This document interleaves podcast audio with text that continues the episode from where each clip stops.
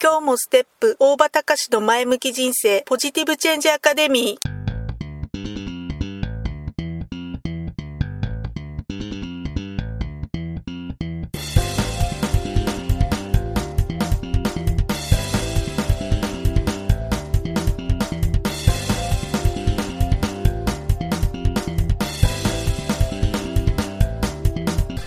もステップ大場隆の前向き人生ポジティブチェンジアカデミーは開業から20年行政書士として奮闘している大場隆が日々活動している中で感じたことを通して皆様に前向きな変化をお届けする番組です。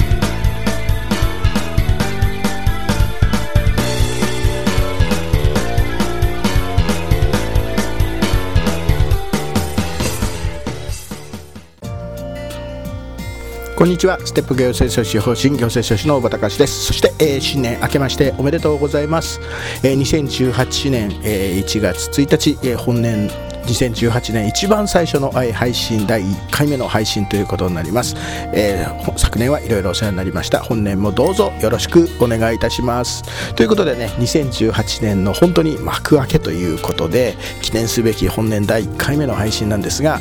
えー、と私はね今年も、えー、元旦はね、えー、毎年こうもう何年ぐらいやってんのかな？えーとも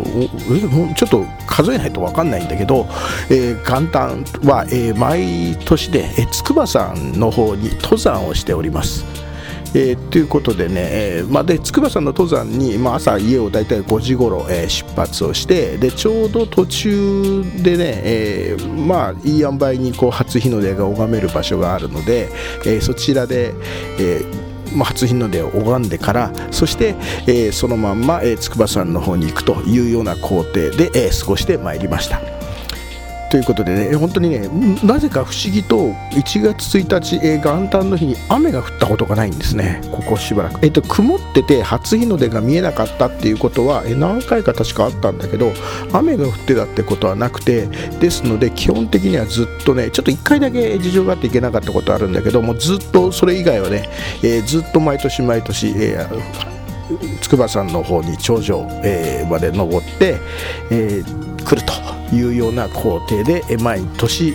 でその後で、まあ、ちょっと食事をしなして、まあ、ちょっと場合によっては、ね、夜ところちょっといろいろ映画見に行ったりとか、えー、と寄って帰ってきたりするんです、まあ、今年はあの「スター・ウォーズ」を見て、帰ってもろ、まあ、帰ってきたい。で、えそして、え戻ってきたわけであります。ということで、えまあ、元旦のお話ということになるんですけども、えまあ、今年、え最初のお話ということでよくね元旦とか元日とか正月とか、えいろんな言い回し表現でそのこのお正月を表現することあるんですけど、まあ、一応ねそれぞれやっぱ言葉が違うってことで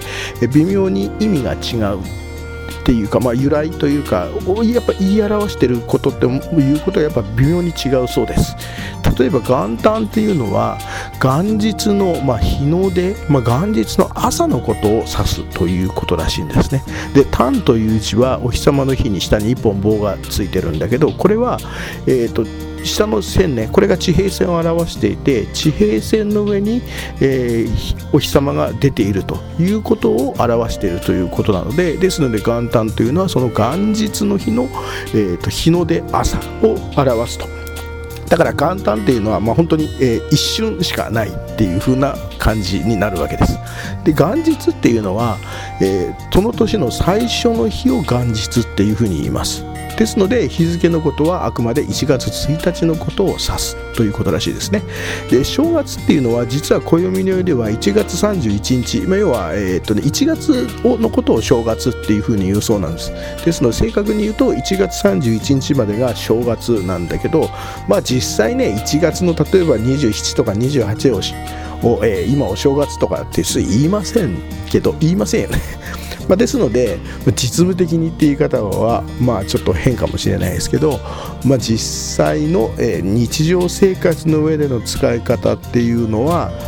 まあ大体、えーまあ、お正月をお祝いする期間のことですので大体そうですね三が日を言うこともあるでしょうし、まあえー、と1月7日 まあ学校なんかで言うと冬休みの期間とかその間を指すっていうふうに、まあ、そういう意味で使うことが多いのかなっていうふうな気がしますよね。で三が日っていうのはまあ元旦から、えー、3日間ということで、まあ、国民の祝日単純に国民の祝日っていうのは1月1日、え元日、えだけが国民の祝日なんですけど観光庁とか金融機関なんかは、まあ、三が日を休日っていうふうにしていることがあってですので一般の企業もまあ大体1月3日まであとはまあ4日5日まで休みにするようなケースも多いのかもしれないですけどっていう感じですかね。であとはね成人の日が、えー、その第1日曜日の、えーとまあ、大体8日とか9日とかその辺になったこともあってですので今年なんかは、えー、と45が平日でまた678で3連休だったりしてるわけですけども、まあ、その辺もひっくるめて、まあ、休日をどうするかっていうのは、え、各企業さんで考えてるのかな。ということです。まあ、松の内っていうふうにもよく言うそういう言葉も使いますけど正月の松飾りのある期間といった意味で使われていて、まあ、風習行事という場合は正月松の内を指していることが多いということで通常はね、えー、本当は、えー、1元日から15日までを松の内っていうふうに正確には言うそうなんですけど、まあ、今ではやっぱ大体その松の内っていうのは7日まで。っていうふうに言うのが一般的なのかなっていうふうに言われます、まあ、あんまりね僕はこう正月とか季節感のない、えー、これまで人生を送ってきたのであんまりねあの正月とか元日とか元旦とか、えー、松の内とかその辺を意識しては普段生活してないんですけど、まあ、せっかくの機会なのでいろいろ調べてみました。ということで、まあ、本年もどうぞよろしくお願いいたします、えー、ポジティブチェンジアカデミー、えー、毎日できる限り、えー、一生懸命配信していきたいと思いますので、えー、皆さん本年もよろしくお願いいたします、えー、本日何かしか何がしかお役に立っていただけたでしょうかご清聴ありがとうございました、えー、また明日よろしくお願いいたします